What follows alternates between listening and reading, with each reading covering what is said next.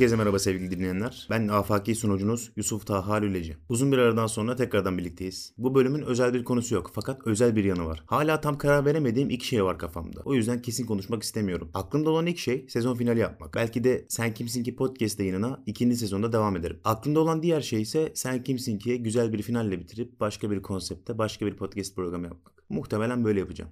Sevgili dinleyenler, söylediğim gibi Sen Kimsin Ki podcast yayını benim dijitale ürettiğim ilk içerik olma özelliğini taşıyor. Bu işi her ne kadar amatörce yapsam da gurur duyuyorum ve bunu söylemekten asla çekinmiyorum. Şunları söylemek istiyorum. Toplam 8 bölümlük süren Sen Kimsin Ki serüvenine katıldığınız için çok teşekkür ederim. Bütün güzellikler sizinle olsun. Bu 8 bölüm içinde kalbinizi kıran bir şey olduysa cahilliğime ve amatörlüğüme verin. Her şey için tekrardan teşekkür ederim. Sen Kimsin Ki final bölümü başlıyor efendim.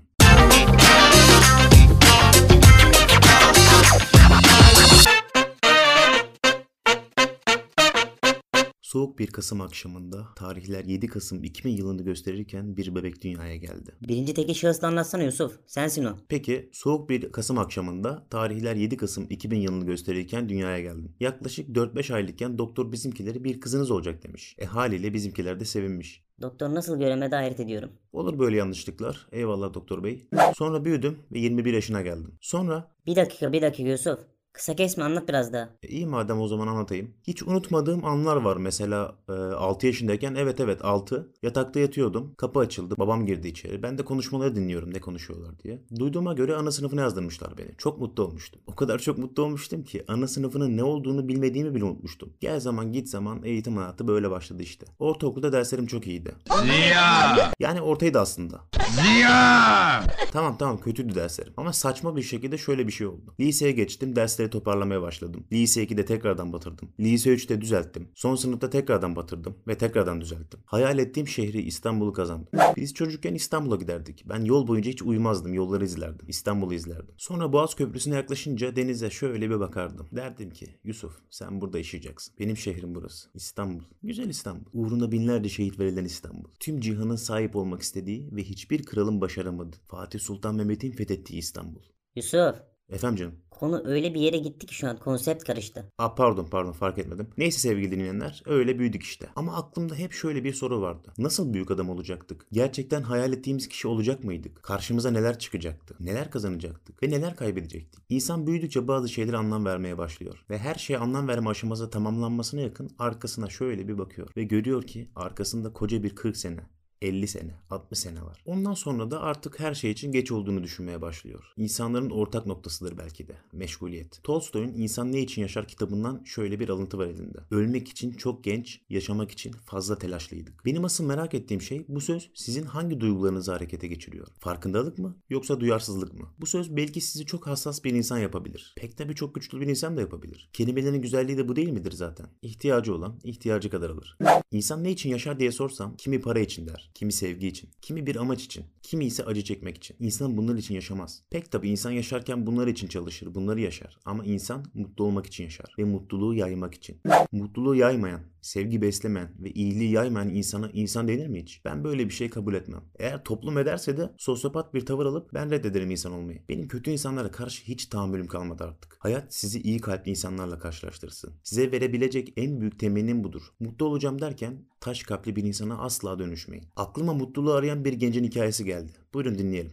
Zamanın birinde bir genç mutluluğun sırrını öğrenmek istemiş. Bir bilgi aramış. Sormuş, soruşturmuş, falanca kişidir demişler. Ayrıca 40 günlük mesafedeki bir köyde yaşadığını da öğrenmiş. Üşenmemiş, yola çıkmış ve bilgiyi bulmuş. Bilge onu bir güzel ziyafetle ağırlamış. İsteğini sormuş. Mutluluğun sırrı demiş delikanlı. Bana bunu öğret. Bilge bu sırrı vermeyi kabul etmiş. Delikanlının eline bir kaşık vermiş. İki damla sıvı yağı da kaşığın içine koymuş. Köşkümü bir güzel gezeceksin ama bu yağı dökmeyeceksin demiş. Delikanlı sarayı geziyormuş ama gözü devamlı kaşıktaymış. Dönmüş, gelmiş, Bilge sormuş. Salondaki acam halılarını gördün mü? Kütüphanedeki şömineyi fark ettin mi? Bahçedeki gülleri gördün mü? Şeklinde bir yığın ayrıntı sormuş. Utanan delikanlı hiçbir şey görmediğini itiraf etmiş. Çünkü sadece yağa bakıyormuş. Bilge şöyle demiş. Öyleyse git şimdi. Daha dikkatli olarak köşkümün harikalarını gör. Oturduğu evi tanımadan o insana güvenemezsin. İçi rahatlayan delikanlı kaşık elinde gördüğü her şeyi hafızasına adeta kazırcasına dikkat etmiş. Gördüklerini bir güzel anlatmış. Bilge, peki sana emanet ettiğim iki damla yağ nerede diye sormuş. Kaşığa bakan delikanlı iki damla yağın dökülmüş olduğunu görmüş. Bilgeler bilgesi demiş ki mutluluğun sırrı dünyanın bütün harikalarını görmektir. Ama iki damla yağı unutmadan. Evet sevgili dinleyenler, seneler böylece akıp geçti ve elimizde kalan ise bir avuç hayal. Ama o avucu hiçbir zaman açmadım biliyor musunuz? Çünkü dökülür diye. Çünkü dökülür de tekrardan toplayamam diye. Zamanında döküldü ve bunları geri toplamaya çalıştım ve bu beni yordu. Ya kardeşim genç adamsın var daha zamanın. Kesinlikle öyle. Zaten insanları ayakta tutan şey de bu ya. Evrenin en güçlü savaşçıları sabır ve zamandır. Bunu unutmamak gerekiyor. Zamanın azaltamadığı, yumuşatamadığı üzüntü yoktur. Sevgili dinleyenler, mutlu olun. Zamanın kıymetini bilin. 70'te kaybettiğiniz şeyler geri gelmeyecek. Fakat güzel günler yakın. Bunu hissedin. Ve iyi niyetinizden asla taviz vermeyin. İyilik yapmaya devam edin. Karşınızdaki o iyiliğe layık olmasa bile siz o iyiliğe layıksınız. İyilik yapmak maddiyatla asla karıştırılmamalı. Söyleyeceğiniz bir kelime bile bazı insanlara yaptığınız en büyük iyiliktir. Şöyle bir şey anlatayım size. Büyük Rus yazarı Turgenev soğuk bir akşamüstü evine doğru yola çıkmış. Yolda bir dilenci kendisinden para istemiş. Bütün ceplerini kurcalayan Turgenev ne yazık ki hiç para bulamamış. Bunun üzerine kendisine uzatılan soğuk elleri kendi elleriyle ısıtarak kusura bakma kardeşim sana verecek bir şeyim yok demiş. Dilenci verdiniz ya efendim demiş. Bana kardeşim dediniz.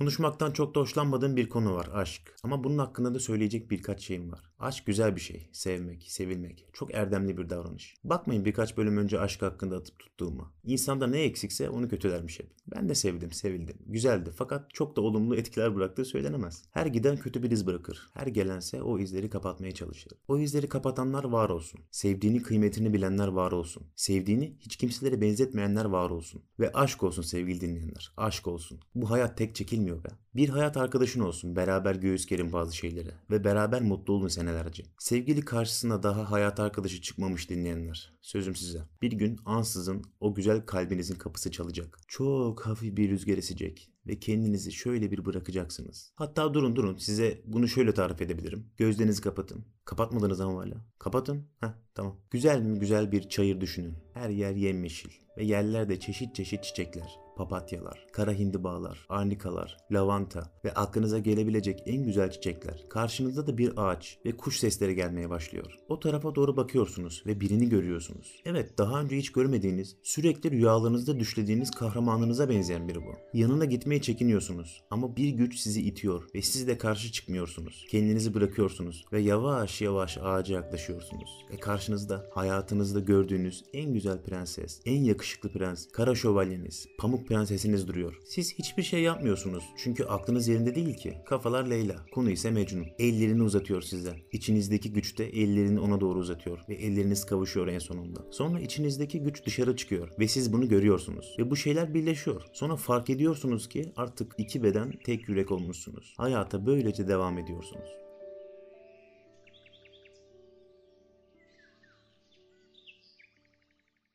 Evet sevgili dinleyenler, aşk güzel bir şey. Umarım aşık olursunuz. Ya da aşkınız sonsuz mutlulukla son bulur. Velhasıl lise bitti, üniversite başladı. Beni etkileyen 3 yıl var. 2019, 2020 ve 2021. Bunlar kendimi tanımaya başladığım yıllar. Ve umarım hayat kendimizi tanımamıza ve kendimizi gerçekleştirmemize imkan verir. Nice güzel senelere. Sevgili dinleyenler, size son bir hikaye anlatmak istiyorum. Umarım bu hikayeden alacağınız mesaj aklınızdan hiçbir zaman çıkmaz. Günlerden bir gün bir çiftçinin eşeği kör kuyuya düşer. Eşek saatlerce acı içinde kıvranır ve bağırır. Sesini duyan sahibi gelip baktığında zavallı eşeği kuyunun dibinde görür. Çaresiz çiftçi köylüleri yardıma çağırır. Köylüler kör kuyudaki eşeği kurtarmak için ne yapacaklarını düşünürler. Ama sonuçta onu kurtarmanın imkansız olduğuna ve bunun için çalışmaya değmeyeceğine karar verirler. Tek çare kuyuyu toprakla örtmek ve eşeğin hayatına son vermektir. Herkes ellerine aldığı küreklerle etraftan kuyunun içine toprak atar. Zavallı hayvan üzerine gelen toprakları her seferinde silkerek dibe döker. Bir süre sonra ise ayaklarının altına aldığı toprak sayesinde her an biraz daha yükselir ve sonunda yukarıya kadar çıkar. Köylüler kuyudan dışarı çıkan eşeğe çok şaşırır. İşte sevgili dinleyenler, hayatta bazen bizim üzerimize yüklenir ve üzerimiz toz toprakla örtülüyormuş gibi olur. Bunlarla baş etmenin tek yolu yakınıp sızlanmak değil, düşünüp silkelenmek ve kurtulmak. Aydınlığa adım atmaktır. Kör kuyuda olsak bile. Sevgili dinleyenler, bir bölümün daha sonuna geldik. Size iyi niyetimi sunmak isterim. Eğer bana ulaşmak isterseniz bu o kadar da zor değil. Hayatınızın her anında başarılar dilerim. Mutluluklar dilerim. Size bir kucak dolusu sevgi bırakıyorum. Podcast'imizin adı neydi? Sen kimsin ki? Sevgili dinleyenler, ben afaki sunucunuz Yusuf Taha Lüleci. Esen kalın.